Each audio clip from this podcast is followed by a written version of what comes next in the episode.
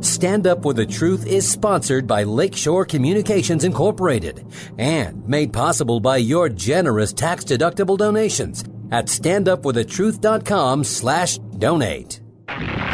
This is Stand Up for the Truth, a packed hour of challenging discussion addressing important issues and topics affecting Christians across the nation. Join the conversation via email at comments at standupforthetruth.com. Now, David Fiorazo. Good morning, brothers and sisters in Christ. Thank you for tuning in to this edition of Stand Up for the Truth. Um, man, we have so much to talk about today, and it's a very important topic, and that is the radical views on climate change and environmental extremism, and how some in the church, uh, Christians, are being duped by it. Uh, but of course, uh, we know the climate has always been changing, and today's guest, uh, Jay Seegert of the Starting Point Project, uh, would agree with that. But let's go to the Lord in prayer and open this up. Father, thank you for allowing us to talk about this important issue. It's, it's really, Lord, a worldview issue, and we know there are people that um, really believed lies and they don't purposely set out to deceive others. And then there are those who are purposeful liars and deceivers, and they are just evil.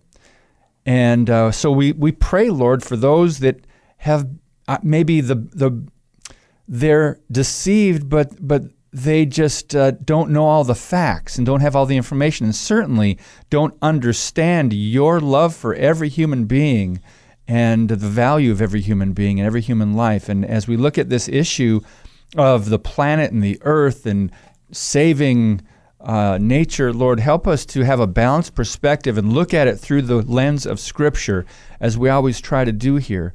Um, Lord, give us wisdom and lead uh, Jay and I through your Holy Spirit, by your Holy Spirit, and what you'd like us to share and where you'd like us to go today, because there's so much we could uh, bring into this conversation. But Father, let people uh, be informed, let them be led by you. And I pray for the believers that are listening right now that they would set aside any talking points or any preconceived notions that may go against your word when it comes to uh, your love for us and um, the, the earth, the planet, and our responsibility here as human beings. So thank you again for this time, Lord. We ask your blessings on those who are listening and that you would strengthen their faith and encourage their hearts. And we praise you for the truth. In Jesus' name, amen.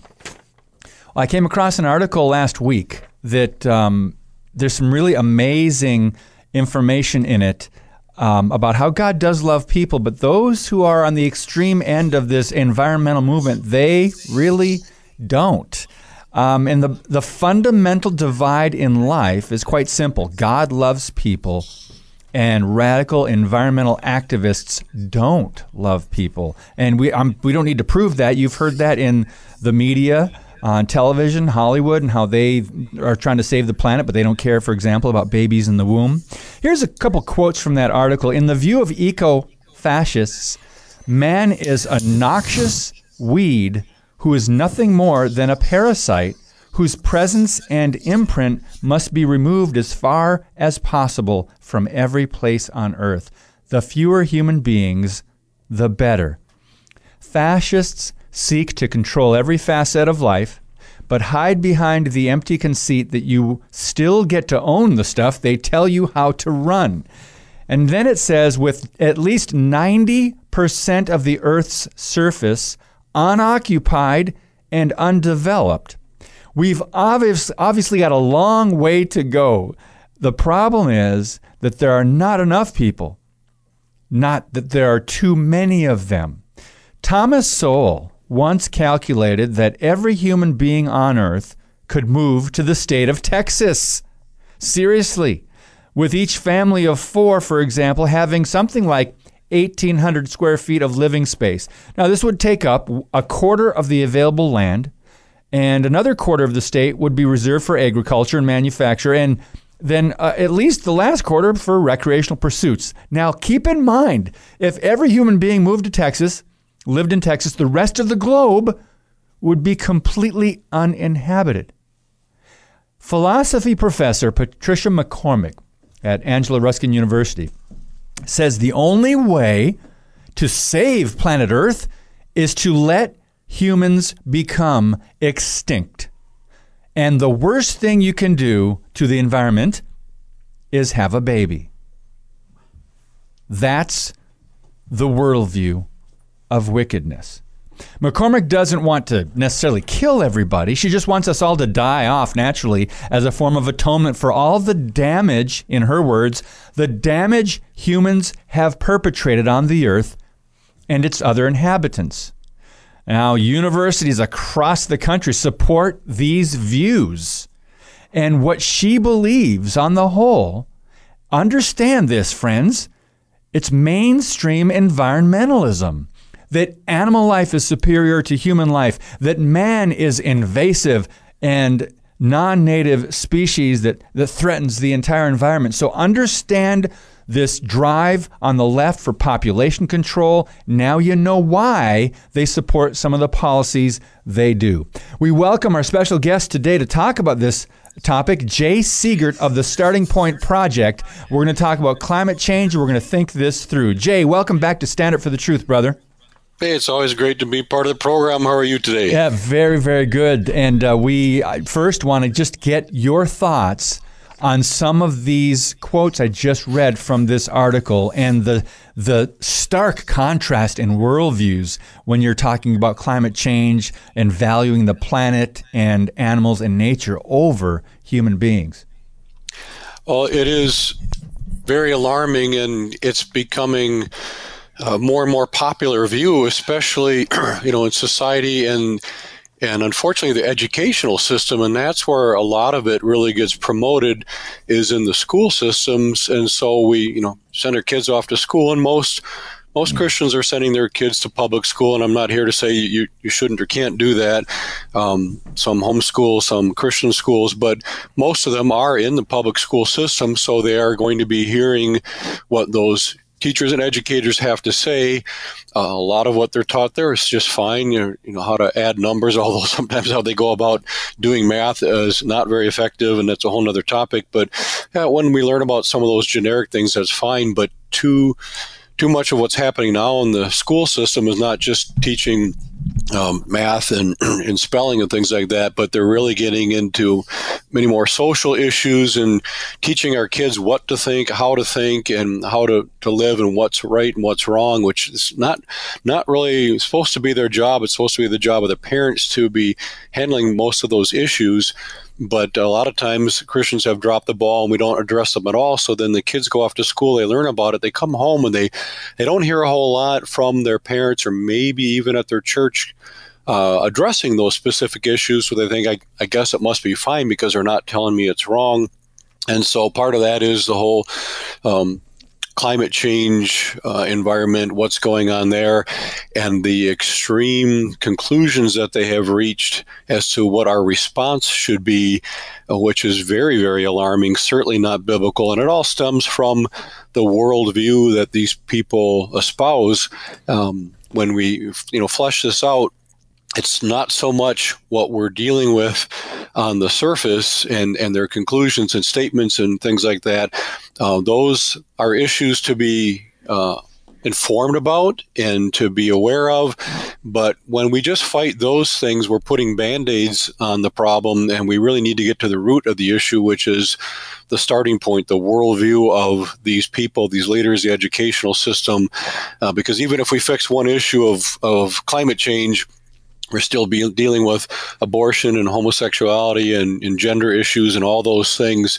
So we really need to get at the root of these things. But it's coming into you know the educational system. So our kids come home and they start saying, "What are you doing? You know, drinking out of that plastic thing? We shouldn't be doing that. You're killing the environment, and seals are going to die, and on and on." And and uh, Christians don't always know how to respond to that. And there's a, a lot of junk science going on as well, which we'll probably get into. Jay, I thank you for mentioning public schools. And I parenthetically add government controlled public schools. I'll take it a step further and say uh, hostile toward Christianity and unbiblical indoctrination that's going on in public schools. So, from the youngest ages, they're teaching most schools in America. We won't say everyone. I won't say every teacher. But this is the U the uh, well, I was going to say the UN. This is the United States Department of Education, and they pass it down. And this the teachers unions. We know their worldview. God does not exist. Equals evolution. Equals no fixed absolutes and moral law. Equals well, what does this teach young people about the lack of value of every human life. So it, it, affects what they believe, not only about their worldview, Jay, but about what young children who are learning, what they think about themselves. And if they don't, if there's no God and they don't see the value of their life, then no wonder so many kids uh, end up depressed and, and worse, right? Right. It's, you know, children are very impressionable. That's the way God designed us. When you're young, you're just kind of a sponge and you take in whatever is being fed to you. And so when these, you know, children are at school, again, the teachers, I wouldn't paint them as all being these evil, nasty people. Most of them are very, very nice, very kind, and yes. pretty good teachers. But yes. they're they're simply just teaching the only thing they've ever heard, and it makes sense to them. And we're ultimately dealing with a spiritual issue. So mm-hmm. the things that they espouse to these children are just kind of taken in and not critically uh, in, in, a critical way, meaning critical thinking, which is a skill that we've lost. We don't teach critical thinking skills anymore. We the kids are taught what to think rather than how to think, and so you've got these young kids hearing all these things from their teachers who they respect and just think I'm, I'm here to learn they're, they're not going to lie to me and they're the experts and so i just need to trust what they say well just you know as an aside example you've got kids in grade school you know first second third fourth grade or whatever and they're being introduced to gender issues and homosexuality, which again should not be the school's job to be talking about those issues. It, it should be parents' decision how they want to address those things. But exactly. so the kids are in there and they're having classes on it, and they're being told what's right and what's wrong, and so you they're taught. Like, so picture some boy in second grade, and he starts hearing that some boys like girls but some boys like boys and and that's okay. That's just the way they are. There's nothing wrong with that. Well the second grade boy he's not at the point in his life where he's all that interested or attracted to girls. They have cooties they're gross he you know doesn't want to hang around them. That's natural part of, of growing up. So he's thinking to himself i was just taught that some boys like boys rather than girls and that's okay. And oh, that must be me because I certainly don't like girls. And so now you're, you're messing with his mind and sending him down that track and doing a, a lot of damage. And that's why they want to get this curriculum into the school system in younger and younger ages. And pretty soon, you know, kindergartners are going to be learning about homosexuality. I'm sure they already are in some schools. And so you throw in there the climate change thing and, and all that. And it all comes from a secular worldview that either, you know, denies God or says God is irrelevant and they're also very inconsistent when they're teaching. They basically are teaching the students that they are here through a long process of evolution over millions and millions of years, uh, survival of the fittest. We've evolved from an ape like creature, and prior to that, we were fish and plants and things. And um, anyway, so that's how they got here survival of the fittest. And now, when the child is in the class, he takes a test and he cheats off a Billy's paper the teacher gives him a zero and, and flunks him. And think, wait a minute, why did you do that? Well, you can't cheat on a test. It says, hey, wait a minute, you told me the way I got here is by survival of the fittest. That's that's the reason humans are on the planet because they did whatever that was required to survive. I didn't study for the test. I had to cheat off a Billy's paper to pass this class. Now you're telling me that survival of the fittest is wrong? That's good. and so they teach them they're nothing but evolved animals, but then when they act like animals, they tell them, well, you can't do that. That's wrong.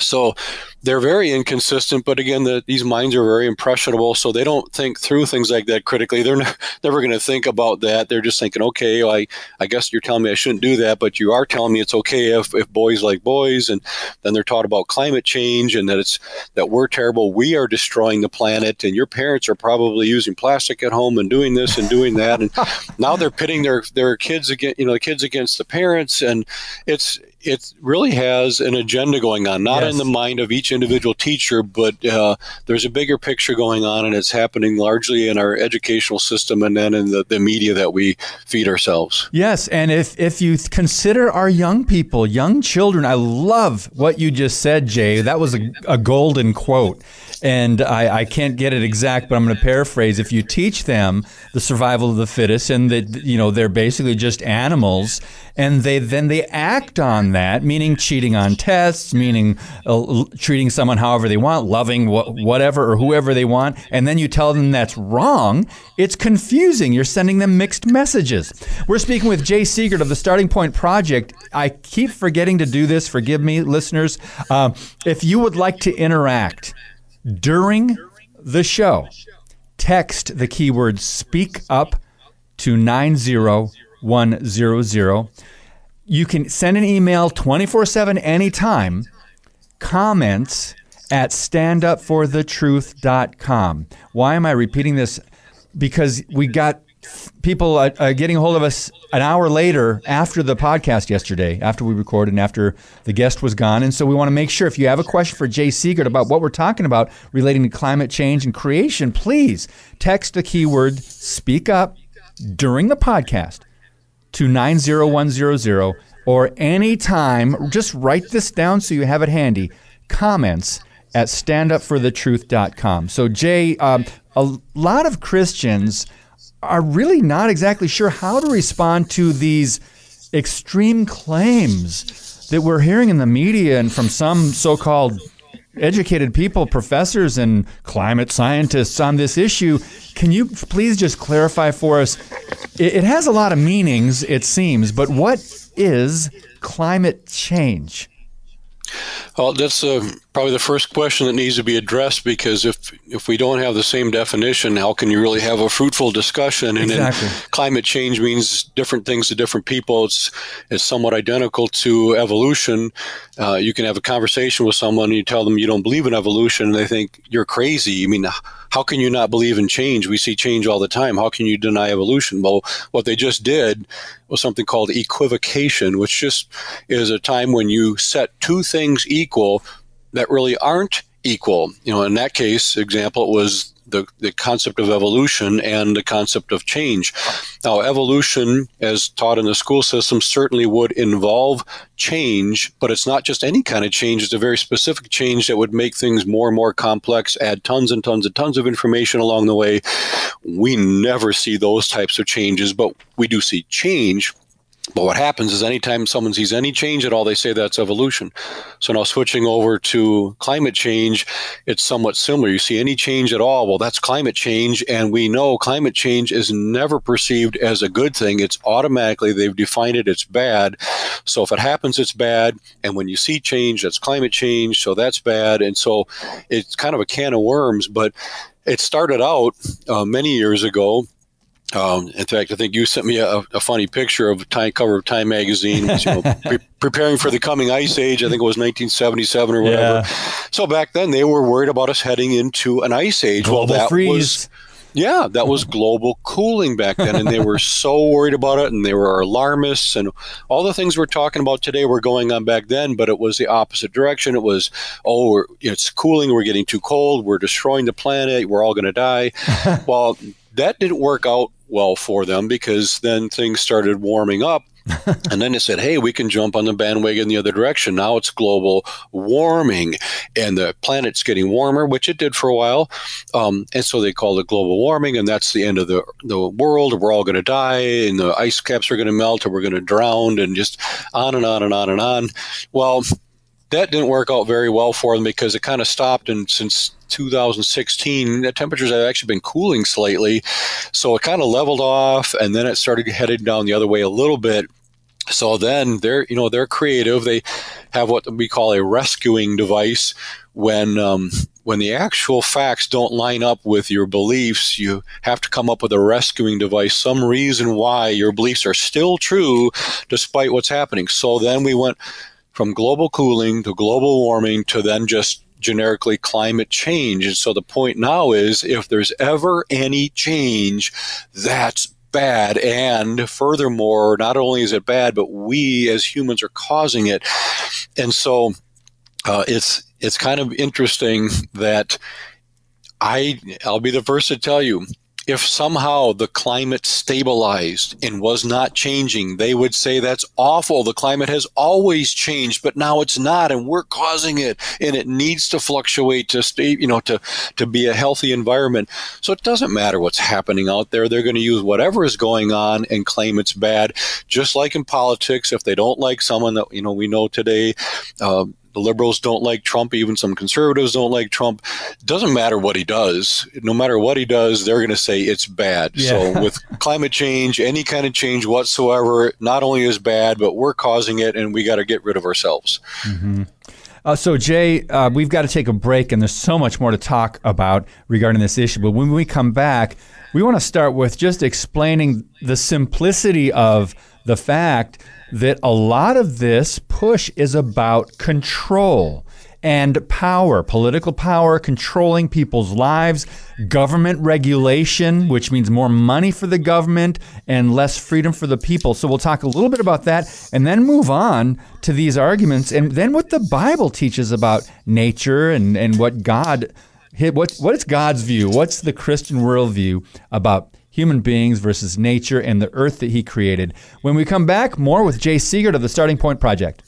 Your monthly financial support of StandUpForTheTruth.com is needed and appreciated.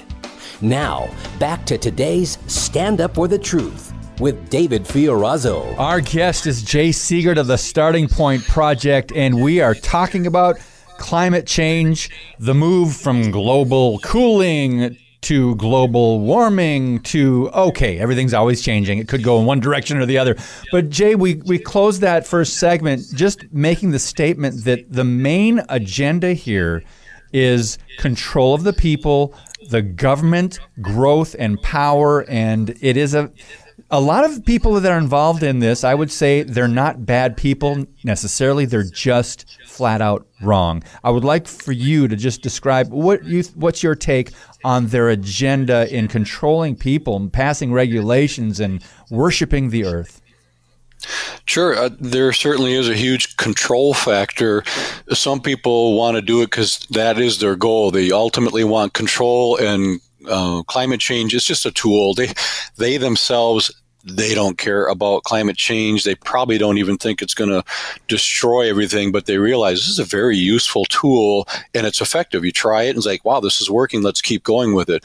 There are others that are true believers. They really, mm-hmm. truly mm-hmm. believe in everything they say. And again, you have that with politics.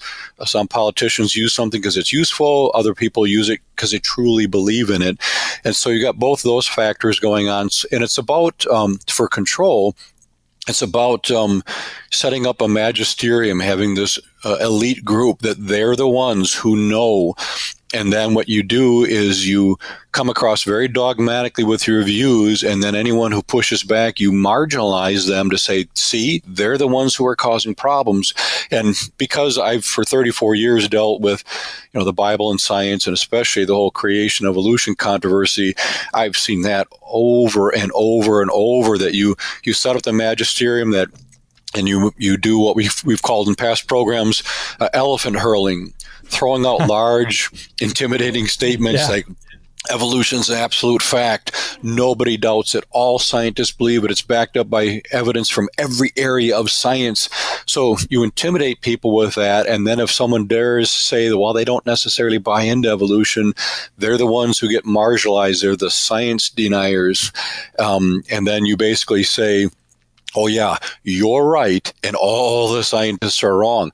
That's a very intimidating statement to respond to, not just by Christians but by anyone. So if if you say you're kind of questioning climate change, I, oh yeah, you're right, and all the scientists who actually study this, yeah, they're wrong. Mm. Um, and then uh, I, I think it was actually Hitler that basically said, you know, if you hear something loud enough, long enough, and often enough, it becomes true. Wow. So you just keep chanting it over and over and over. You shout people down. You, you just continue and very consistently with that message, and it becomes true. And that's what happened in Nazi Germany. That's what happens with creation evolution. You just keep screaming evolution's a fact. No one doubts it. And it's the same thing with climate change. So now that's what we have. It's settled science. That's another one of those elephant hurling things, intimidation factors it's settled science. We don't need to talk about the science anymore. We figured this out. We're the magisterium. We know the truth. Don't even bother bringing it up. We're not. We're, we're done talking about the science. We all know it's true. Well, no, we don't know it's true. And what happens, just like within the creation evolution debate, um, the secular scientist will tell the Christians, "You guys are not real scientists." Well, why aren't we? Because you're not publishing in our publications. Well, wait a minute we can't publish in your publications because when we try to submit things, you tell us you won't publish it because we're not real scientists. And so it's circular reasoning going on there.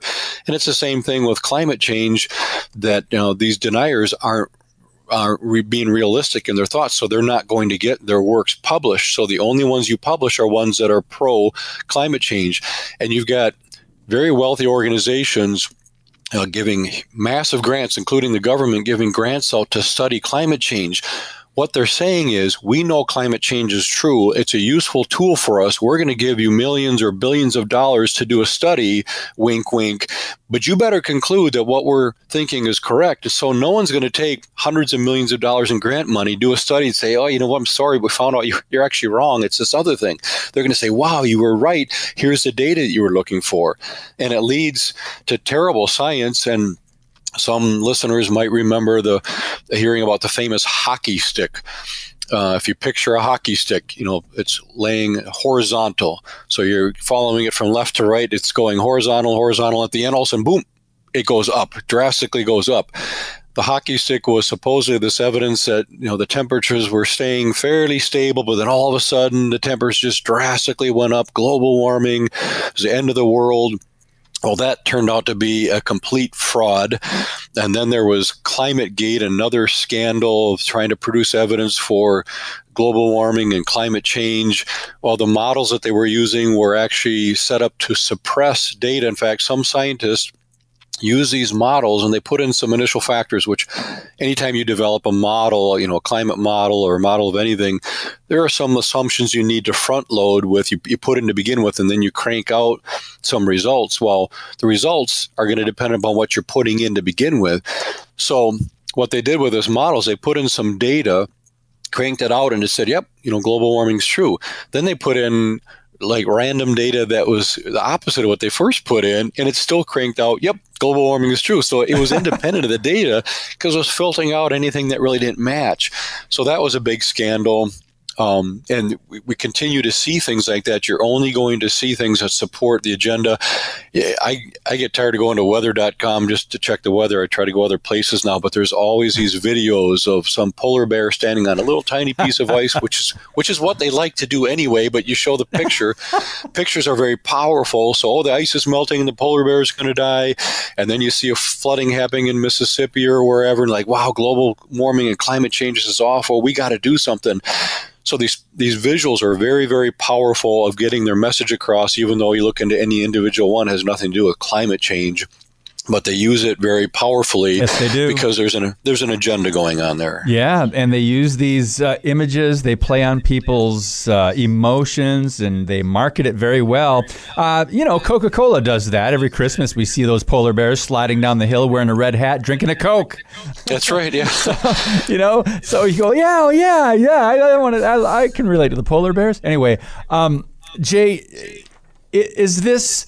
Actually because the climate and the planet is always changing, or is it because man is impacting the planet, or is it a little bit of both? Well, that's a great question, and that's probably the most important question to ask. You know, we got two things going on.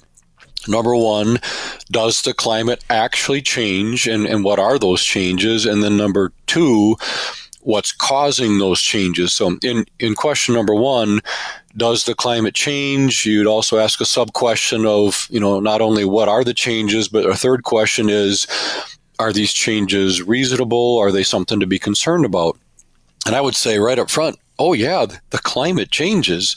Again, you know, we had the period of the Little Ice Age, and that was um, roughly I don't know 1300 to 1800 uh, AD, or primary. Uh, uh, previous to that, we had a the medieval warm period, and that was caused. We won't get into all the details here, but some of that I think has to do with so- solar activity We've got greater solar activity and lesser solar activity. They call it a solar minimal and maximal, and you got sunspots.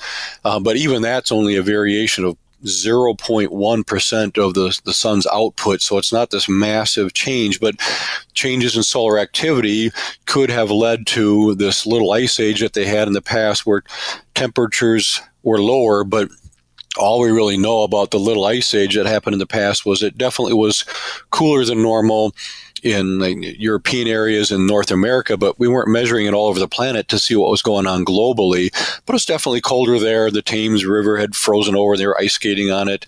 But then we went into a warmer period just after that, uh, you know, things warmed up again up until the you know 20th century. But for the past 20 years or so, it's pretty much ceased and, and stabilized. And again, as I mentioned, since 2016, is I think has decreased just a little bit. So the big point here is the climate has always changed. Um, and it hasn't killed the planet. In fact, there are many arguments that a warmer planet would actually have benefits. You have more carbon dioxide, plants breathe in carbon dioxide and crank out oxygen, and you have more growth there's evidence of plants growing and, and even encroaching on desert areas. And when you have more plant growth and higher elevations, you can have more sustainability in those areas. So it's really a, a very positive thing. And it seems to stabilize itself, which I won't get into right now, but the the planet seems very stable in general. But getting back to the original question, yes, the climate has changed over time. And then secondarily, are human beings the cause for it? Well, you can make very strong arguments that no, we, we are contributing very little to that because a lot of these changes were or prior to the Industrial Revolution where nothing we did really had any effect. And they say, well, the Industrial Revolution changed everything. Well, there were some changes going on there, and we need to be careful. We can get into that too, is we can't just write off the whole thing and not care about the planet at all. But prior to the Industrial Revolution, there were you know, significant climate changes going on, but it obviously didn't have to do with our manufacturing and burning coal and all that. So that's the big thing that's going on today. They'll say climate change is real and mankind is calling it, uh, causing it. So I would agree, yes, the climate is changing, but it's not extreme. But I would argue more so that it's not mankind causing it. You know, small volcanoes, um, going off can do a lot more damage and effect. shouldn't even say damage, but more of an effect than uh, human beings combined driving their cars around for a year. Um, recently, um, Alexandria Ocasio Cortez, she go, Cortez, she goes by AOC. Um, I think last year she said that uh, we've got 12 years left before the planet is destroyed. I mean, I paraphrased her, but she's talking about climate change. If and if we don't do something, I remember, I think it was Tucker Carlson on Fox News that played this clip of the leading Democrats, all the major news networks that were, you know, left leaning, meaning, you know, 80% of them, they were all using the words existential threat talking about climate change, global warming, save or global whatever, saving the planet, and it's it's all going to be destroyed if we don't do something now. 12 years. And then Bernie Sanders just recently said something like we've only got 8 years or something 7 or 8 years. This is can can the average reasonable American Jay really take these people seriously? And if so, how dangerous is that that they've believed some of these talking points that are just lies and sensationalist? Well, that's the thing. It's extremely sensational. You know, forget for a second whether it's true or not. It's certainly very sensational. It catches people's attentions, and a lot of people are they're panicked by it because they're thinking these are our leaders. They're telling us they've studied it. We have to do something. And um, there are youth who are saying, "I'm not going to have any kids because I don't want to bring them into this world. We're not going to be around much longer anyway. We're destroying the planet, so I'm not bringing another human being into a planet like that." And so there's extreme reactions. Um, many listeners remember Jacques Cousteau, interesting naturalist. He had a lot of interesting things on his programs that I liked, but he was a naturalist, and his conclusions about world population. You know, humans are destroying the planet. There's too many people, which we know there are not, and you mentioned that up front. But he seriously said in order, and quoting verbatim, in order to stabilize world population, we must eliminate 350,000 people per day. Uh, what do you mean by eliminate? He's not saying let's slowing slow down our birth rate and not have as many children. No, the existing people we need to get rid of them well, what does that mean? We know, you know, first abort babies, and after that, you know, youth who are having health issues, then the the elderly and people with mental abilities, and you go on down the wow, line. Yeah. And there are many people who are, you know, no pun intended, dead serious about this. We have to get rid of human beings.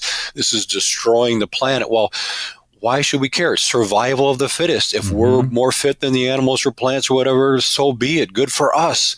But they're contradicting their uh, reasoning when they do that. Another uh, professor from the University of Texas at Austin, he said the Earth would be better off if 90% of humans were wiped off the face of the planet, and he suggested maybe an airborne Ebola virus, and he got a standing ovation for saying that.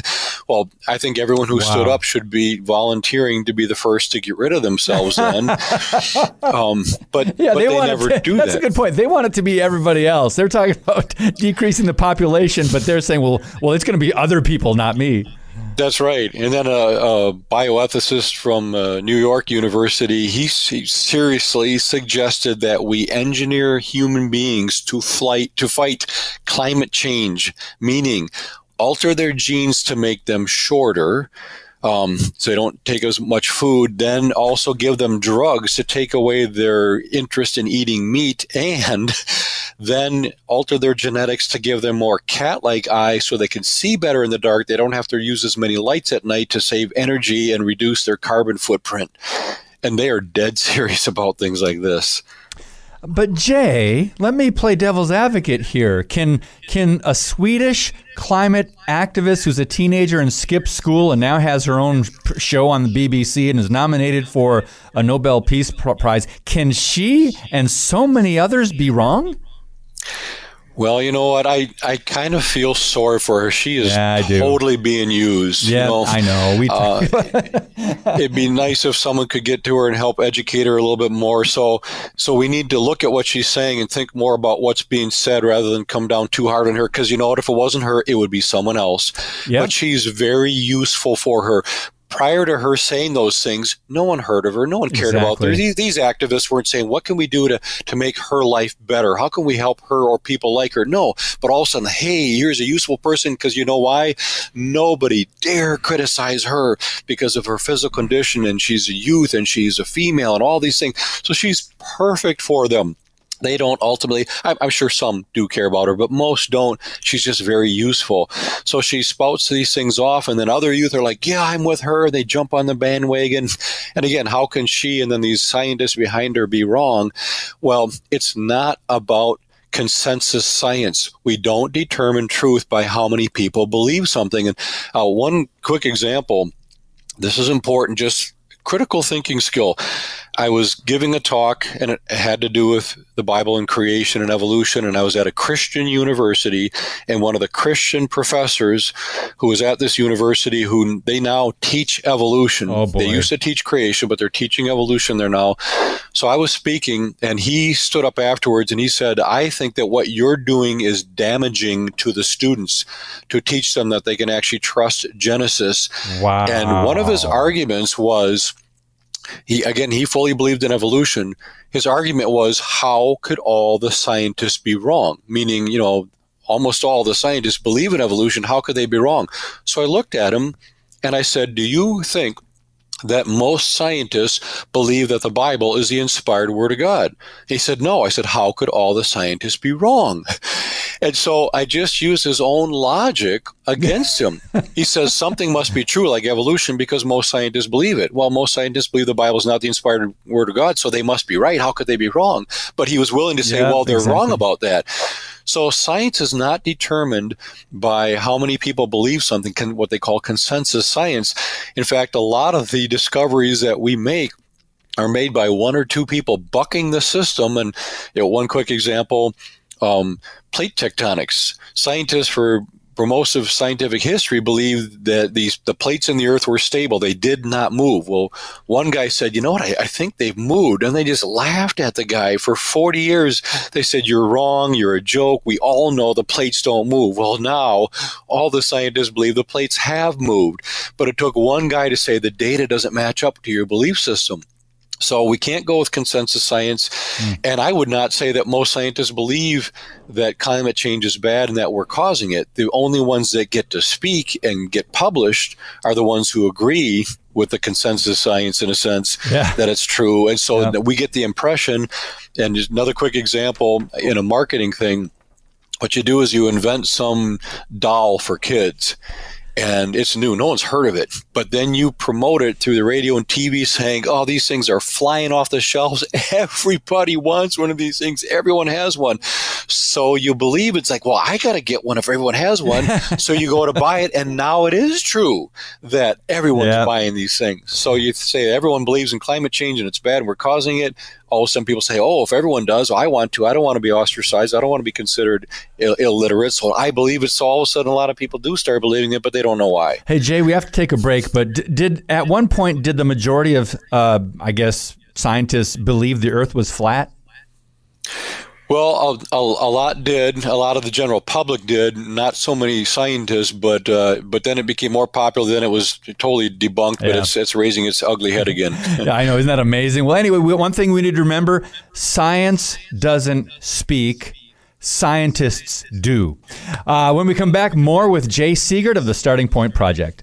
Thank you for listening and sharing today's show via standupforthetruth.com slash podcast. Now, back to Stand Up For The Truth. Here's David Fiorazo. Our guest is Jay Seegert of the Starting Point Project. We are talking about climate change and alarmism and uh, those that would play on the fears of an uninformed public and especially young children. And we're going to talk about the biblical perspective and what does the, God's Word – teach us about this apparent concern. We're going to get there in a minute, but because young people are believing what their teachers are saying, and I'm sharing part of this article written by one of my colleagues over at Freedom Project, Alex Newman. Um, he's a journalist and researcher. School children terrorized about dying from climate change. And this is sad, you guys, but what's ha- we used to say what's happening in Vegas won't stay in Vegas, and then we can say as a nation what goes on over in Europe won't stay in Europe. But this was just our northern neighbors in Canada, where kids are being terrorized with climate alarmism to the point that some of them were going home crying to their parents and saying, "We are going to die in eight years." And why? Because they were teaching, unless the United Nations is given more power and money to uh, direct toward climate change. So these children were going home, and one little girl was screaming and in class when she heard this, you know, climate change propaganda. Um, and it's so sad. These are second and third graders. And this specific story is uh, out of Toronto. Uh, they say Toronto. Um, and it's just so sad that these kids they like you said jay earlier they are so impressionable. Of course they're going to believe what they're and trust what their teachers are telling them. And so how do you once you scare these kids to that point where they're thinking the world's going to end how do you walk that back well, it's challenging. I remember when I was in grade school, we would have uh, bomb drills. You know, uh, as if we were in the United States was attacked. I remember you that. Know, what What do we do in the schools? Tornado drills, bomb drills. You know, just a few of those, and it kind of creeped you out, thinking this might happen. Now, I don't think they overdid it, and I think some of it was appropriate, especially tornado drills. But but now today, you know, the global warming thing, yeah, kids are crying. They think they have no future, and they're also going to die. And and so I I think it's terrible. They're I think it's you know mentally abusing these children. Um, and I think the only way to really resolve it, one approach would be to try to get all the science out there and tell these kids about the science like that's that's not practical. And again science doesn't speak. Scientists like you mentioned scientists do it's their opinion and right. the only opinion they're going to get is the twisted view that we've been hearing. And so that's not really truly going to fix it the only real fix is to get the right foundation established with these children, the right starting point of biblical worldview. And that doesn't necessarily mean fighting to try to get the Bible back in our public school systems. That'd be awesome, but I just can't even imagine that happening. And then um, you're going to have non-Christian teachers trying to teach the kids what the Bible has to say. It just it doesn't make any sense. The, the better solution is to move within the Christian church to make sure everyone in that church is totally founded and grounded in the authority of God's word. It's true from cover to cover, strengthen their faith so that they can in turn not go out and debate climate change, but go out and share the gospel message confidently, knowing if someone yes. brings up tough questions about the Bible, they know there are answers. But by sharing the gospel message and changing lives, the culture would slowly change and it would get into the educational system and into the media, and we wouldn't have to fight these 50 million issues of mm-hmm. transgenderism, yeah. homosexuality, and climate change and all that. So that's where it starts. And just one verse from Scripture, sure. Genesis eight twenty two, says, "While the earth remains, seed time and harvest, cold and heat, winter and summer, and day and night shall not cease." Mm, interesting. It's a great foundational verse, getting us back to Genesis. The big picture is God created this universe. He created this planet. He created every form of life on it, and it, He didn't just create and say, "Well, let's see where this goes." He knew where it was going to go. It was perfect. And he knew Adam and Eve were going to mess it up and we'd make it even worse. But he still had a plan. Genesis 3.15, he's going to send his own son to die on a cross. And the rest of the Bible is playing out that history. He has a plan for not only Jesus to have come and died on that cross, but to return again. It says in Revelation, other places, God's going to create a new heavens and a new earth that won't have this curse and death in it anymore. He's got the big picture plan. So there's no way that God created all this and he had a plan, but he's like, oh my word, they're messing it up. They're going to destroy everything. And now I can't carry out my plan. No, he knows what's going on. He designed the earth to be very resilient. Um, and just one minor example, we talk about the temperatures increasing. Oh, that's so bad. We're going to kill ourselves. Well, it was much warmer in the past. We had much more vegetation and things thrived, so apparently being warmer was good. And today, when there is slight warming, which there's slight warming, if any ice sheets melt, that brings more iron into the oceans. Iron increases the amount of algae. Well, algae trap CO2, removing it from the atmosphere. When they die, they take it to the ocean floor. So this, there's a cycle going on that balances the environment of the earth. God did that. God's pretty sharp. He knows what he's doing. And so, yes, the earth can withstand different extremes just like we can live in temperatures that are really you and i we live, we live in wisconsin. We can handle that. Other people live closer to the equator. We can handle that too. If it got a lot lot lot hotter that wouldn't be good or tons tons colder it wouldn't be good. But god knows the range in which we would exist and he designed us to be able to handle those changes. So it's the same thing with changes in the climate. We can handle changes. That doesn't mean on the other extreme we don't care at all. We just pollute the earth.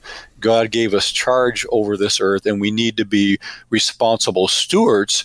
But we don't take it so far as many do to worry about the spotted owl and the global temperatures, and then we just abort babies by the millions. Like we've got it totally backwards. So there mm-hmm. needs to be a balance here. Amen. And uh, Second Peter chapter three uh, verse 10 uh, talks about the day of the Lord, not meaning when we're in heaven with him and he returns to take us home, and meaning judgment when he returns. He, it says, It will come like a thief, and then the heavens will pass away with a roar, and the heavenly bodies will be burned up and dissolved, and the earth and the works that are done on it will be exposed. Since all these things are thus to be dissolved, What sort of people ought you to be in lives of holiness and godliness, waiting for and hastening the coming of the day of God? and then it goes on. But it, it's it's we're looking for in a new heaven, as it says in verse thirteen, waiting for a new heaven and a new earth in which righteousness dwells. On our current planet, as we know, righteousness does not dwell. Um, I don't know if you want to comment on that further, Jay. Well, yeah, we need to be focusing on not, quote, saving the earth, but, quote, saving people. Amen. Um, we are the apple of God's eye. We should be focused on evangelism and discipleship along the way, being good stewards, because this is this is God's plan. He created it. Uh, it's His, and He wants us to be stewards of it. So we should be good examples of stewards. And we should be looking into ways to recycle plastic and to conserve energy, but not to an extreme where we're not at all focused on on saving people. Um, and primarily again sharing the gospel so that their eternity is cons- is secured that should be the primary focus of every single christian mm-hmm. and if mm-hmm. they did that a lot of the, the secular world that pushing back against us would slowly change because their lives would be affected by the, the shining light, the, the light that we're giving them, the truth of the gospel message. One more thing, and we're, we're going to wrap it up. Thank you, Jay. I just appreciated this conversation. Hopefully, it was helpful uh, to reestablish or reinforce that Christian worldview for our listeners. But um, we talk about the natural changes of the planet, and of course, we know due to sin, things have been changing from the beginning. Um, but we also we're, we're talking about how man has some impact, and we cause some things to happen. But we really do forget God. Oftentimes, I'm looking at Isaiah 45. And it says, verse 5, I am the Lord, there is no other. Besides me, there is no God. In verse 7, I form light and create darkness. I make well being and create calamity. I am the Lord who does all these things. And then down in verse 12, it is Isaiah 45, it says, I made the earth and created man on it. It was my hands that stretched out the heavens, and I commanded all their host. But I just wanted to give that those final scriptures uh, to remind people that yes, God is sovereign. He's not up there pacing because of climate alarmism and we're destroying the planet. God is sovereign and he sees the end from the beginning. Jay, uh, final thoughts, and we got to wrap it up real quick. Yeah, God is in control. He knows what He's doing. Um, he, we don't really contribute much to the climate change, even if the carbon levels doubled, which would be huge. the model shows it would only increase the temperature one degree Celsius. So God knows He created this earth. It's His. We are responsible to Him for our own decisions. Right. We need to be focused more on that rather than the extreme environmental uh, issues that we've been talking about. Amen. Jay Seegert, the Starting Point Project. Uh, we'll talk to you again soon, brother. Thank you so much for joining us. Thanks again. All right, when we come back, we'll tell you about some exciting guests we have coming up next week. Stand Up for the Truth, a ministry of Lakeshore Communications Incorporated. Keep the discussion going on social media. Stand Up WI on Facebook and Twitter. Now, we wrap up today's Stand Up for the Truth. All right, Monday, Pastor Alvin Dupree, a Wisconsin pastor, has been dealing with uh, some uh, bullying in the uh, public schools there in Appleton and some of the things, the school boards. Man, he's been a fighter for religious freedom. And also, Carl Teichrib on Tuesday will be our guest, and he just got back from PantheaCon 2020, the world's largest annual conference of pagans. He's going to have a full report next Tuesday. Wednesday, Leslie Montgomery talking about the faith of Vice President Mike Pence. Paula Payton is a pro life speaker and activist who was conceived in rape. She will be here Thursday, actually on the air, not here in person. And Dr. Walter Martin's daughter, Jill Martin Rische, back with us for the second time on Friday, talking about a cult and the New Age and more. A lot of great guests next week. Thank you so much for listening. Please share our podcast on social media. God bless you and keep speaking the truth about things that matter.